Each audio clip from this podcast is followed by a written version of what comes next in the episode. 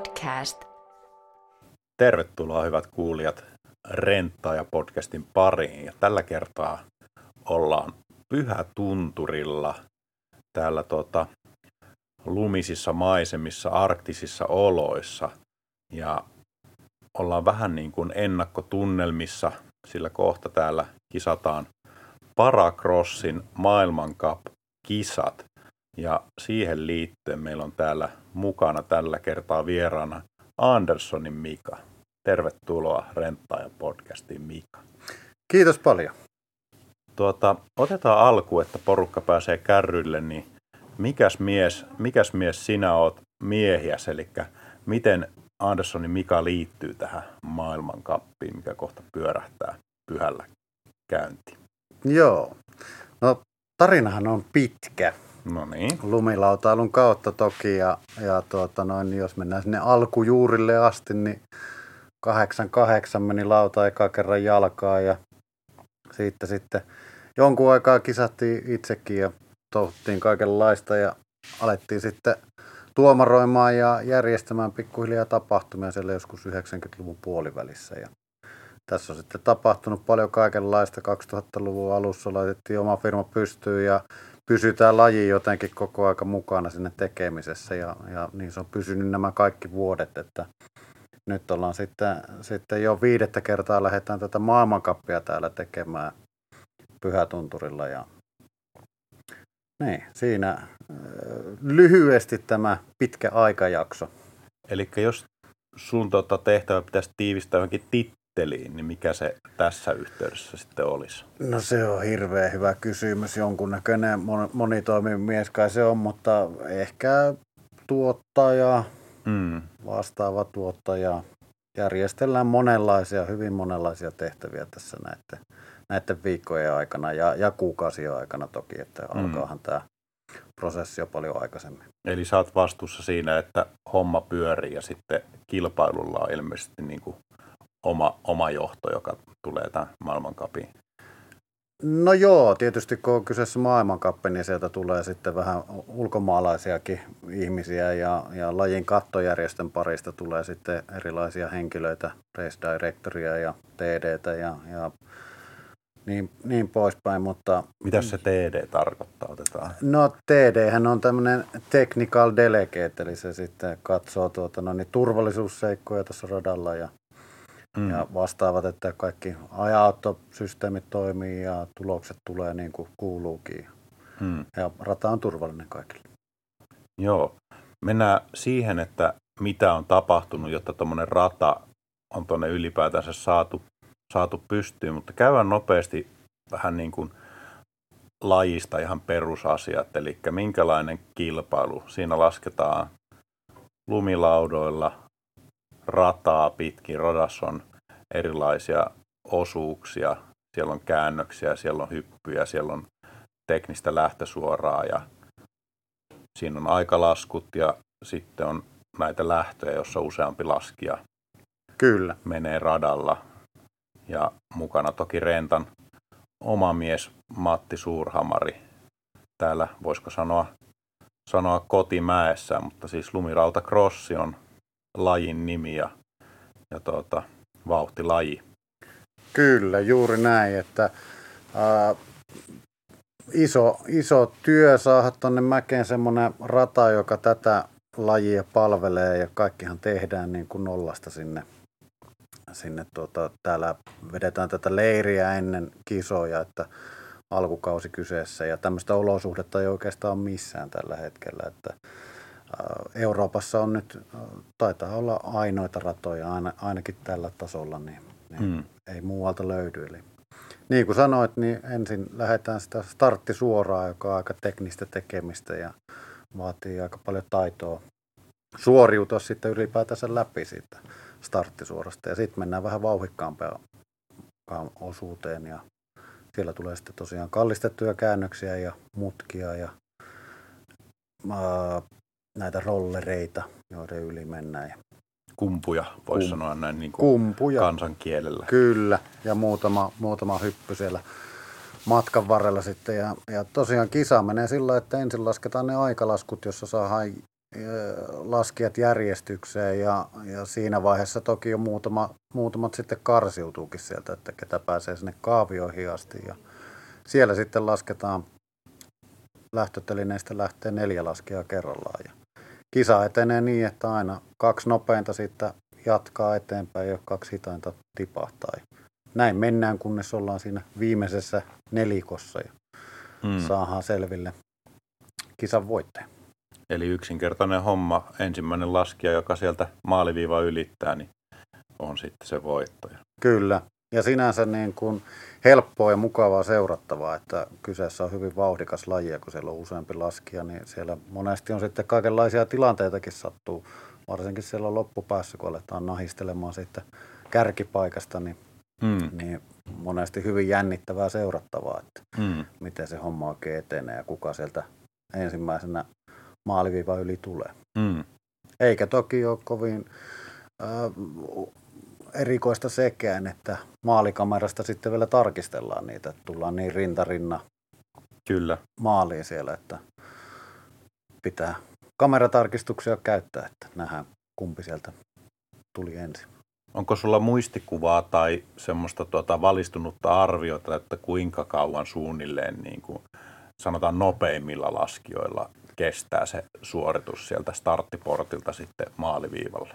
Tässä no, pyhän radalla. Niin, nimenomaan tässä, että radathan vaihtelee tosi paljon. Jossakin on tosi pitkiä ratoja, me ei täällä pystytä niin pitkään tekemään, että mehän lähdetään tuosta ylipäätänsä niin kuin puolen välin tienalta rinnettä. Mm. Meillä on ehkä hiukan teknisempi rata, kun sitten taas maailmalla ne saattaa olla tosi paljon pitempiä mm. ratoja, mutta täällä ajetaan tuommoista 45 sekuntia. Joo. Ehkä siinä voisi olla semmoinen.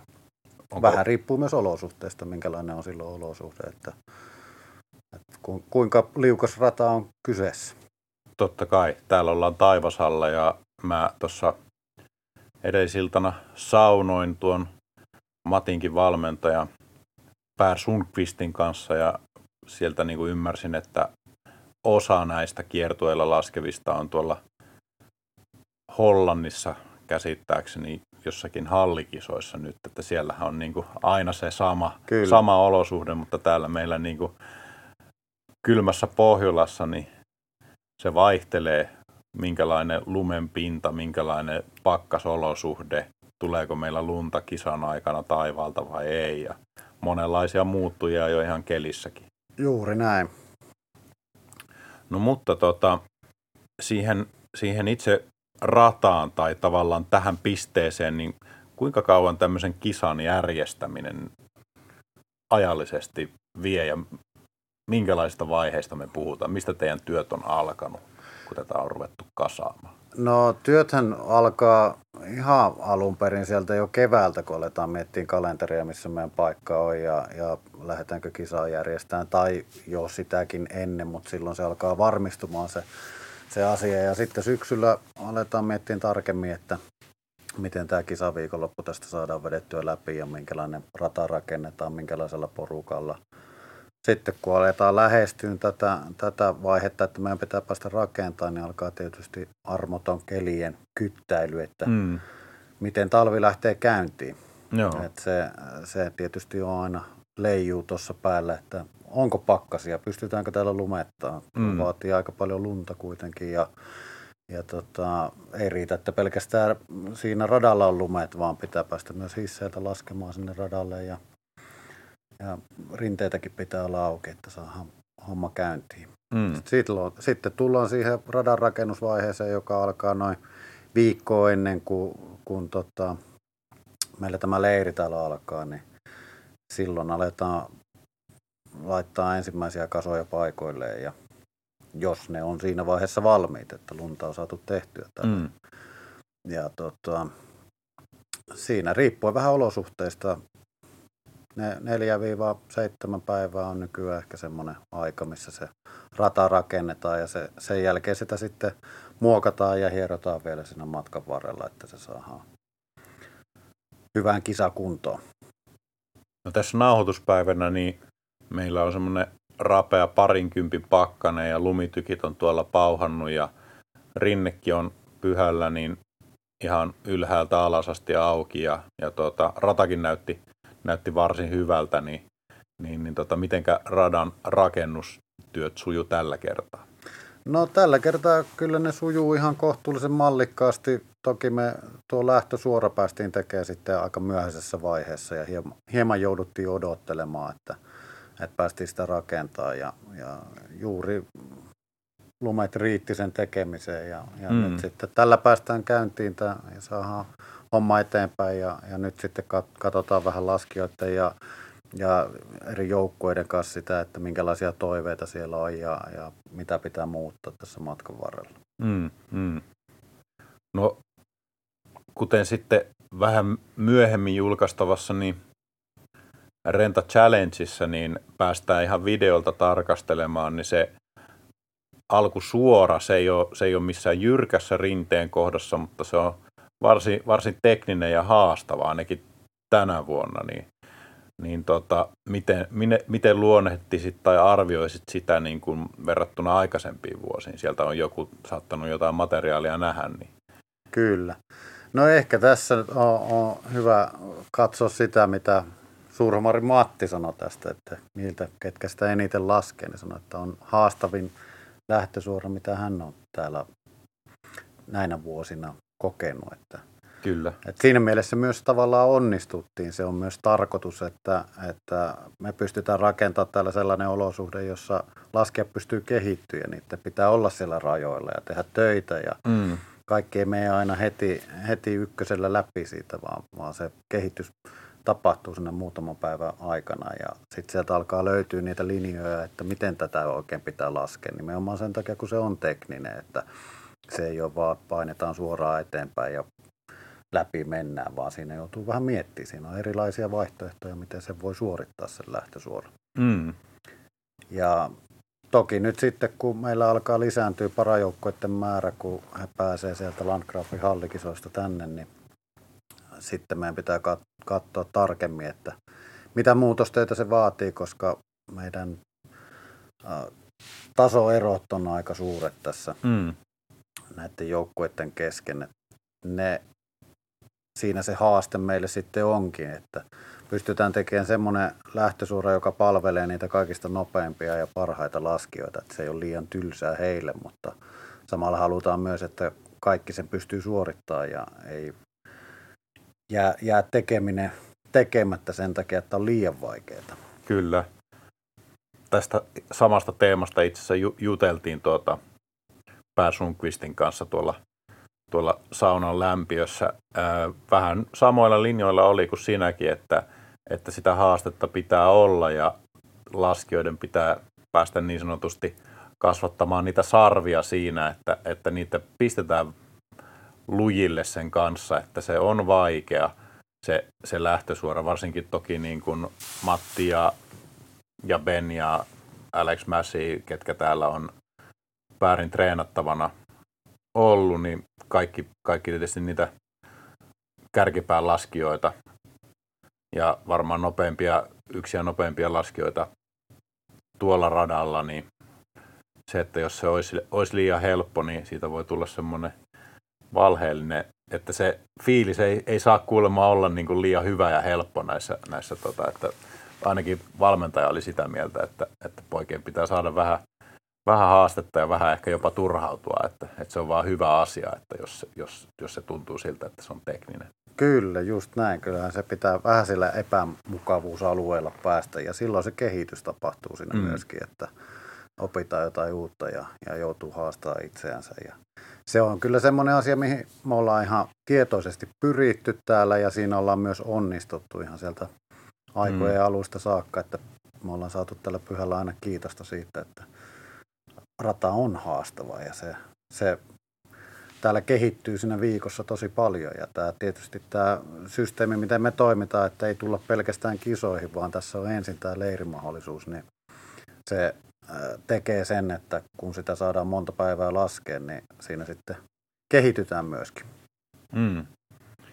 No tuota, mainitsit tuossa tosiaan näiden laskijoiden tasoerot, niin ehkä syytä korostaa just tässä pod, podcastin kuulijoillekin, että, että mistä on kyse, että me puhutaan paraurheilusta ja paralumilautailusta, eli siellä on tuota erilaisia erilaisia vammaluokkia näillä laskijoilla ja, ja tota, osa, on, osa on vaikeimmin vammautuneita, joka tietysti sitten vaikuttaa myöskin siihen, siihen tota, kuinka haastava tämä rata on laskea. Osalla saattaa olla, niin tota, ei periaatteessa ole niin kuin mitään päällepäin näkyvää vammaa ja saattaa olla, olla tota, esimerkiksi päävamma tai, tai joku synnynnäinen, esimerkiksi CP-vamma tai, tai tuota, osalla on sitten niin kuin käynyt elämässään joku onnettomuus ja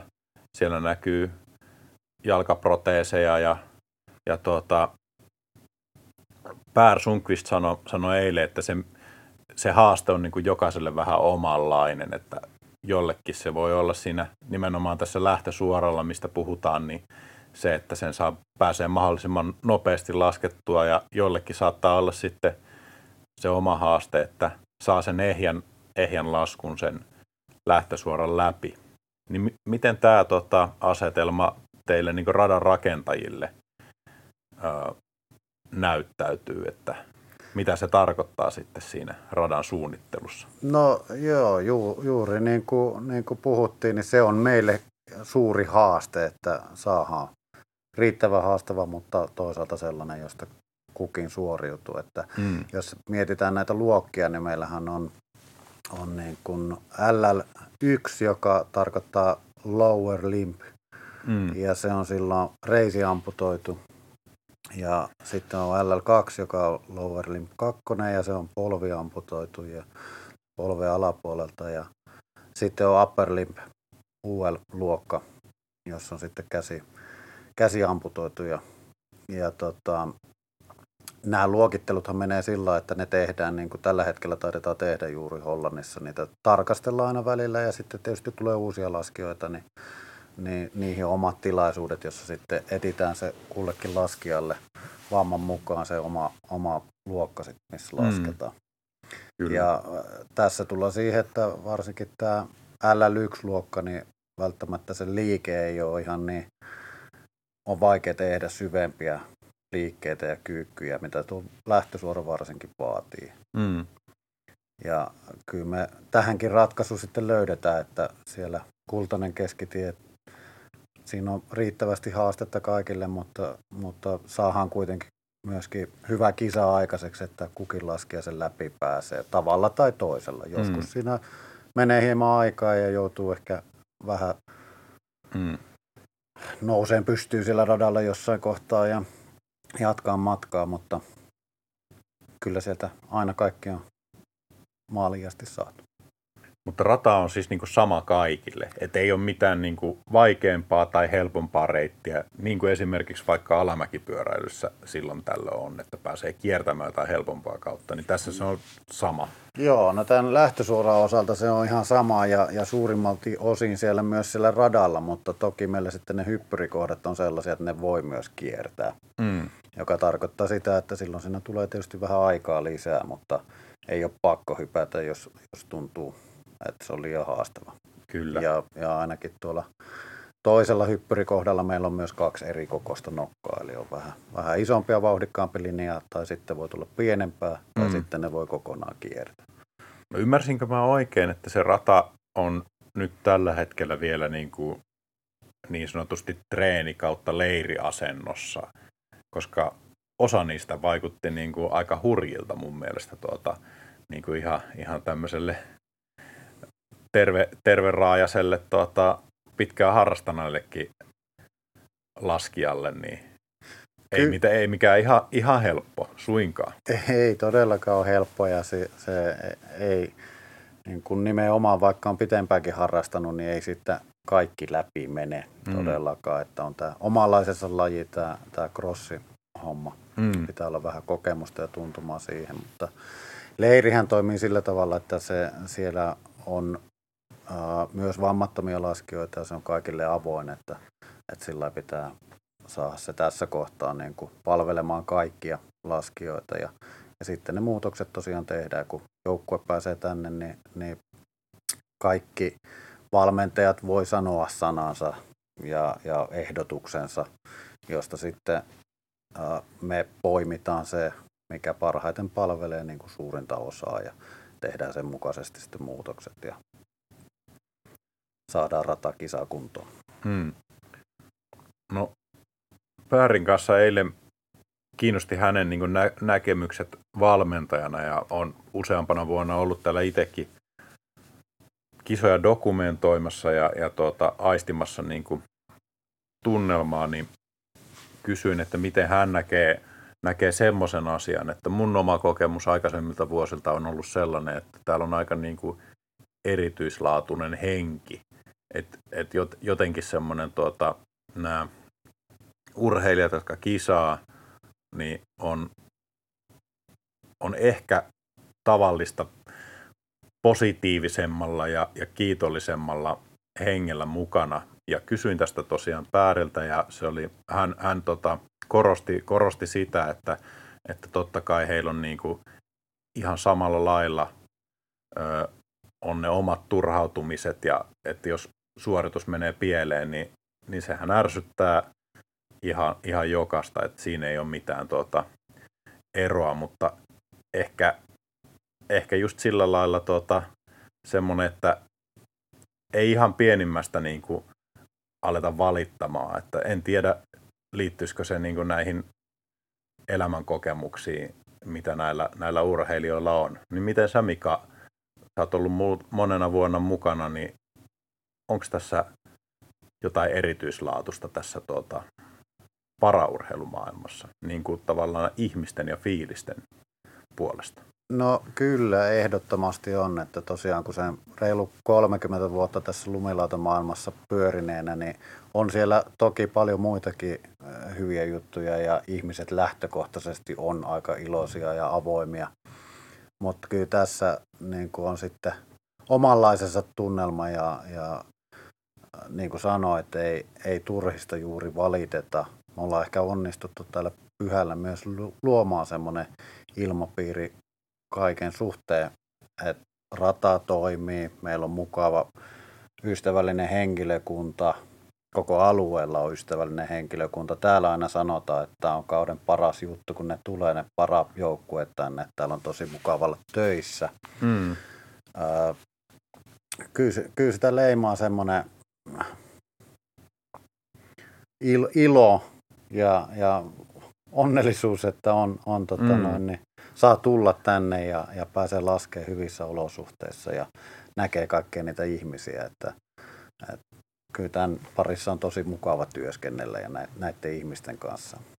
Niin, eli osa syy ja ehkä pieni sulkahattuun myös, myös Mikalle ja muille, jotka tätä tapahtumaa järjestää, niin voi olla siinä, että ylipäätänsä sitä valittamisen aihetta vaan ei liiemmälti löydy täällä pyhällä. No toki, me toivotaan, että tässä on osa syy tähän näin ja, ja pyritään parhaamme tekemään sen suhteen, että täällä on kaikilla kiva olla. Että mm. Olit sitten kisaajana tai taustajoukossa tai, tai meillä töissä tämän kisaa yhteydessä, niin, niin mm. pyritään, että on mukava kokemus kaikille. Ja, ja kyllä mä oon aina sanonut tästä, että, että varsinkin lumilautaileville ystäville, että tulkaa kattoon sinne ja aistimaan sitä tunnelmaa ja ilmapiiriä mm. ja, ja juttelen niiden ihmisten kanssa, että äh, on tosi hyvä, hyvä kokemus ja ehkä vähän silmiä avaavakin siinä suhteessa, että on voinut olla aikamoisia äh, tapaturmia elämässä ja, ja mm. muita, mikä sitten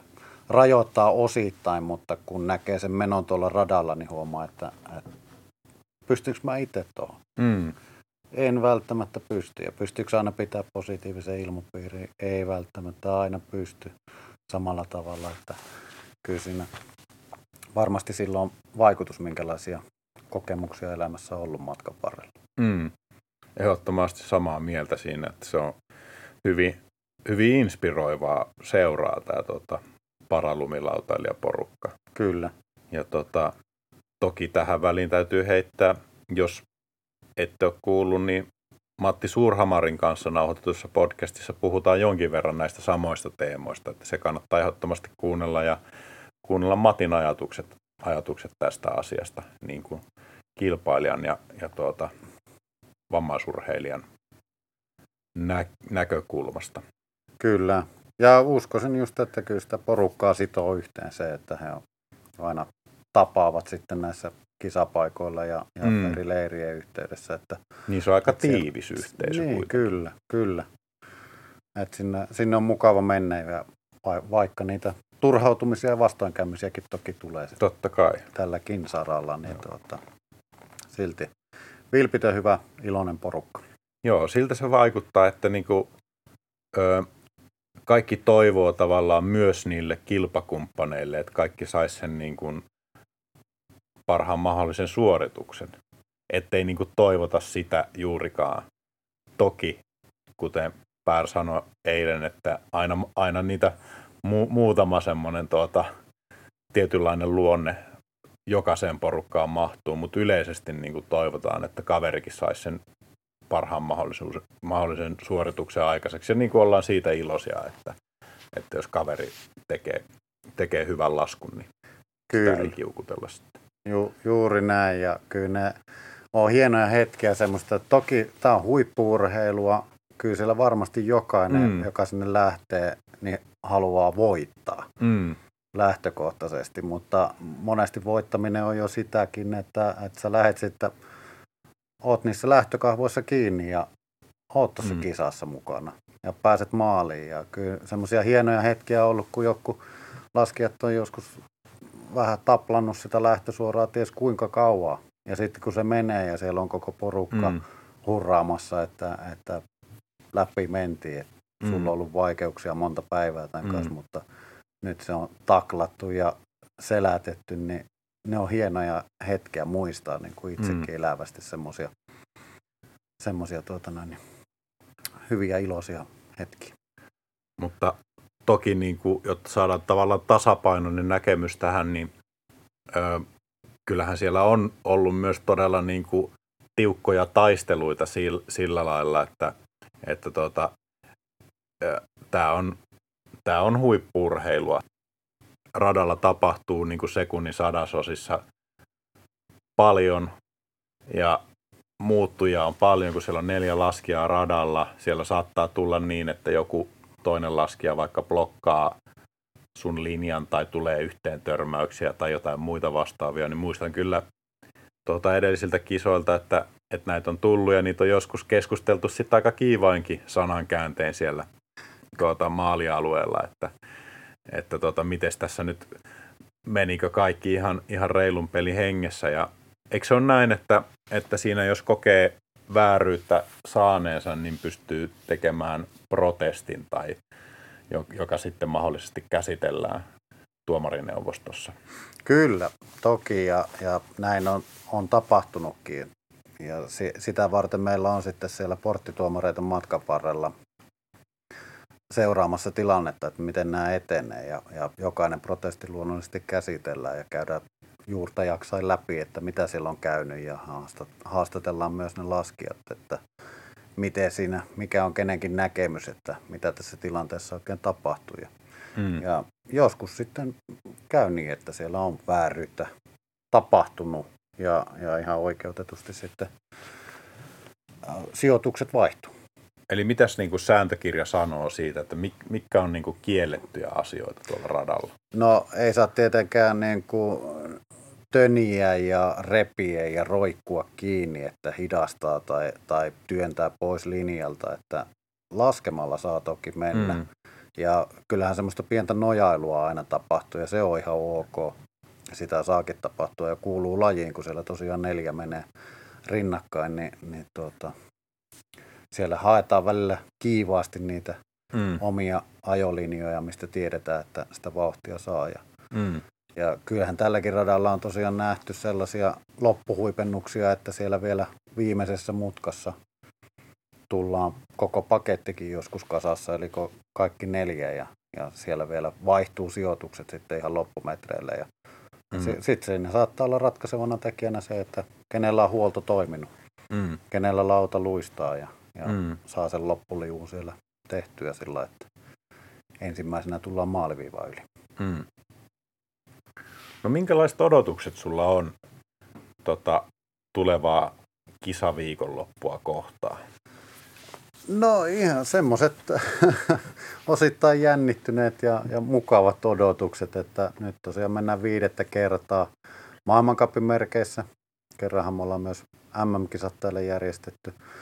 Mutta tota, nyt on iso, tärkeä kausi paralumilautailijoille.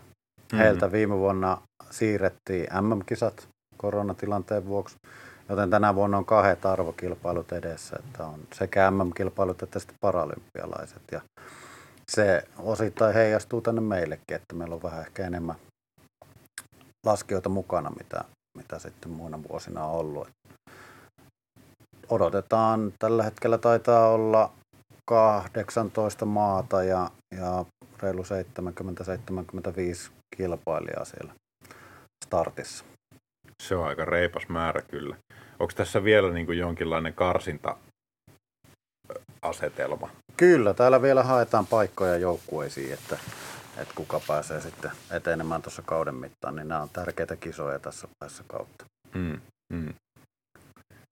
No, meillä on tietenkin jännitettävää Rentan Matti Suurhamari osalta, että miten Matti tällä kertaa pärjää. Renta on myös mukana tuota, tukemassa tätä, tätä kilpailua, niin miten, mikä onko sulle niin kuin konevuokraus tuttua joko asiakkaan tai sitten tuota, jostain muusta näkökulmasta? No joo, onhan se toki tuttua ja, ja tärkeä palikka monessa meidän tapahtumassa, että täällä toki kun tehdään rinteessä, niin tarpeet ei ole niin suuria, mm. mutta ollaan tehty paljon myös kaupunkitapahtumia, jolloin konevuokrauksen osalta meillä on käytössä hyvinkin laaja repertuaari erilaista mm. telinettä ja, ja työkonetta ja mm. kalustoa, että kyllä niin kun, ja täälläkin käytetään kyllä rentan kalustoa, että on tärkeä osa-alue tässä mm. hommassa. Miten sä itse näet sillä lailla, niin kuin, ää, nyt kun mietitään tämmöisiä asioita, meillä on, meillä on ilmastonmuutosta ja, ja tuota, ekokriisiä ja muuta, niin ää, Renta yrittää aina muistuttaa ihmisille sitä, että, että tuota, vuokraaminen on aina sellainen, sellainen ratkaisu, joka on, on tavallaan kestävämpi kuin se, että tuotettaisiin lisää koneita kaikkien omistukseen itselle, vaan jaettaisiin vähän niin kuin sitä, sitä kalustoa ja saataisiin enemmän aikaiseksi niin kuin pienemmällä määrällä täällä maapallolla pyörivää, pyörivää kalustoa, niin onko, onko tämmöinen aspekti niin kuin käynyt mielessä vai onko se enemmänkin niin kuin tarpeeseen on hyvä vuokrata? Niin, no kyllä se meille on ihan itsestäänselvyys, että ei, ei meillä ole mitään aikeita ja tarpeita alkaa haalimaan sitä kalustoa itse, vaan nimenomaan on luotettavat tahot, joilta saa toimivat laitteet ja kaluston, niin ei, se malli toimii kaikista parhaiten. Ja tapahtumatuottajalla varmaan vähän niin kuin tapaukset ja tapahtumatkin vaihtelee, että tietynlaista kalustoa tarvii jossain ja, ja tota, sillä lailla niin kuin tarvii joustavuutta siihen toimintaan. Että. Kyllä, se olisi meille, meille aikamoista rahahukkaa alkaa haalimaan tuota kalustoa itselle. Ja, Varastoimaan se, niitä jossakin. Seisottamaan, ja... niin, kyllä.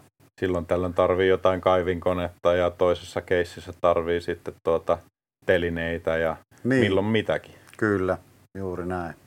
Täällä meillä on esimerkiksi nyt niinkin erikoisia laitteita kuin lehtipuhaltimia. Mm. Onko niillä joku niinku käyttötarkoitus tuossa tuota, radalla? No toki selviää sitten siitä Renta Challengeista yksi Aivan. käyttötarkoitus, mutta radalla me pystytään lehtipuhaltimilla äh, tekemään semmoinen asia, että meillä jää lapioinnin määrä vähem, vähäisemmäksi. Mm. Eli varsinkin tämä lähtösuora, johon me ei pystytä noilla rinnekoneilla ajamaan sen jälkeen, kun se on rakennettu, tarkoittaa sitä, että lähes päivittäin tähän vuoden aikaan lunta tulee jonkun verran ja se irtolumi pitää sieltä saada pois. Muuten mm. se hidastaa oleellisesti sitä kulkua, se ei toimi se, se rata, niin lehtipuhaltimet on tässä yhteydessä oiva ratkaisu siihen, että jos on kevyyttä lunta, niin se saadaan puhallettua sieltä pois sen sijaan, että raavitaan ja lapioidaan. Kyllä, kyllä. Eli säästetään lihasvoimaa. No, kun mainitsit tuossa tuon tuota Renta Challengein, niin pakko ottaa sekin tässä niin kuin vielä loppukevennykseksi ehkä niin puheeksi, niin tota, miltä se toiminta näytti? Sä olit siellä itse mukana tuota, kilpailun virallisena valvojana ja jonkin sortin juontajana, niin meillä oli siellä Rentta ja vastaan Matti Suurhamari. Oliko, oliko reilu tuota, asetelma vai, vai voisiko sanoa, että Matilla ehkä pieni kotikenttäetu siinä saattoi olla? No kilpailuhan oli tietysti äärimmäisen jännittävä ja koska meillä oli tämmöinen kaksosainen kisa, niin, niin siinä oli vähän niin kuin kotikenttäetua molemmilla. Mm. Toki tämä lumellaolovaihe, niin Matilla oli ehkä hitusen paremmat lähtökohdat tähän starttisuoran selättämiseen, mm. mutta renttaja lähti rohkeasti yrittämään ja, ja kokeilemaan ja, ja siinä sitten nähdään myöhemmässä vaiheessa, miten siinä kävi. Kyllä, kyllä. Näin on, näin on.